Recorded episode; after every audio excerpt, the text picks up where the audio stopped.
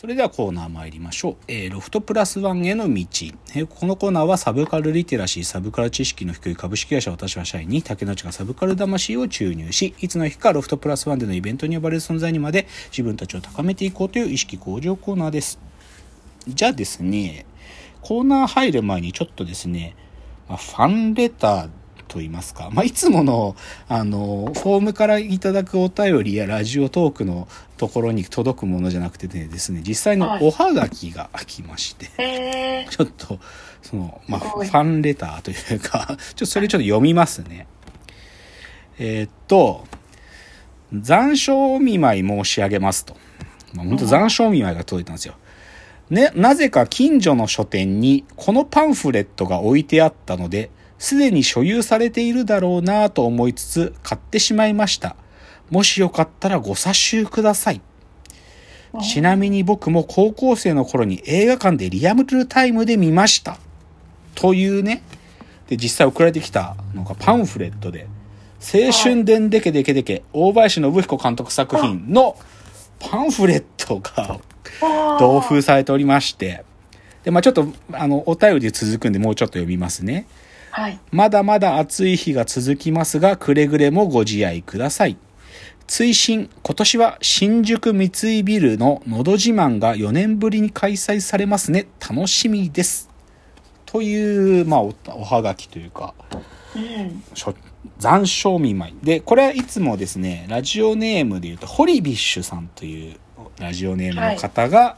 い、あの、送ってくださったはがきなんですけどね。まず、順序でいくと、青春伝でけでけでけという、まあ、このラジオの中でも僕がまあ、すげえ好きな映画でっていう話をして、キンキンだと、ブルーレイ DVD を買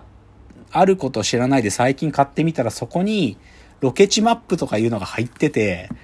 もう最高なんだみたいなことを言ってた。それのパンフレットで、僕ぶっちゃけパンフレット持ってなかったの、これ。うん、いや、パンフレットはまあおそらくあるだろうと思ってたけどさ、知ってること以上のことはな載ってないだろうなとか勝手に高く食ってたんだよ。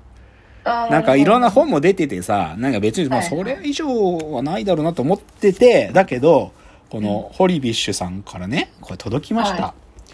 見ましたあのね、感激しましたよ、私は。あの、あのね、何にまず感激したか。まあ、ちなみに、ちょっと、あの、ラジオね、あの、たまに僕は喋るぐらいですから、この青春伝でけでけでけっていうのは、1960年代の香川県の観音寺市のお話の映画で、そこの高校生たちがロックバンドを作ってロックをやるっていうそういうお話なんだよね。だから香川の観音寺ってとこは舞台のそのロックバンドをやる高校生らの物語なんだが、あのね、一番感激したのはね、パンフレット見てくでしょ？その中にね、広告のページがあるんだよ。で、広告のページがね、香川県の、例えば、有限会社小野藩っていううどん屋さんの広告が香川県のお店の広告なの。そう。で、あと、あのー、カフェ、カフェラウンジリバプールっていうお店の香川県観音寺市にあるお店なんだけど、これは映画の中でウエストビレッジって名前で出てくるお店なのよ。で、そう。で、あのウエストビレッジに会えるっていうキャッチコピーで広告が入ってたりするの。ここに感激した僕は、その、入ってる広告がさ、いや、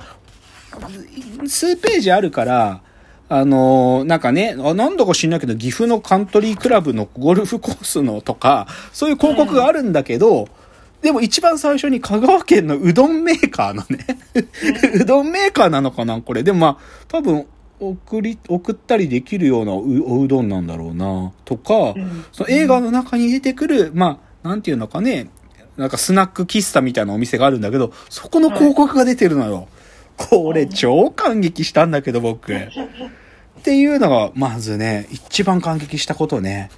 で、あとね、いや、こういうページあったのかって、やっぱりそのエレキギターのページがあるんだよ。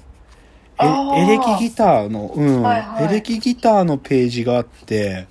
ねそういうの書いてあって、いや、こういう、なんか、こんな凝ってるパンフレット今時作らないんじゃん？ううん、ん。なんか、最近の映画のパンフレットとかと比較しても、ぶっちぎりによくできてるというか、読み応ええぐいのよ。うん。いや、だからもうちょっと、なんかもういいのかなと思っちゃって。なんかその、本当にいいのかなって思っちゃうよね、こんなのね。いや、本当嬉しくて。うん、なので、これちょっと送っていただきまして、うんとても嬉しいです、私は。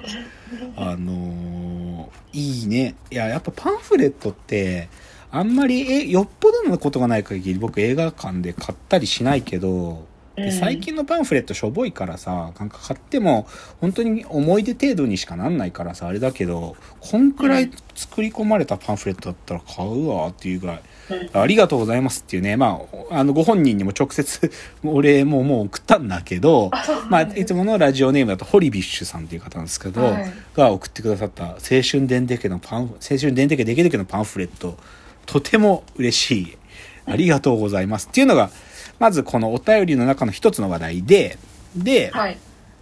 もう一つその、追伸のところに書いてある話題が今日のテーマになりますね。あの、ここに書いてあるさっきもう一回繰り返しますと、追伸。今年は新宿三井ビルののど自慢が4年ぶりに開催されますね。楽しみです。と書いてくれてる。これです。この話を今日触れます。で、じゃあちょっとテーマ言いますね。はい。今日のテーマ。新宿三井ビル会社対抗のど自慢大会2023事前予習スペシャルっ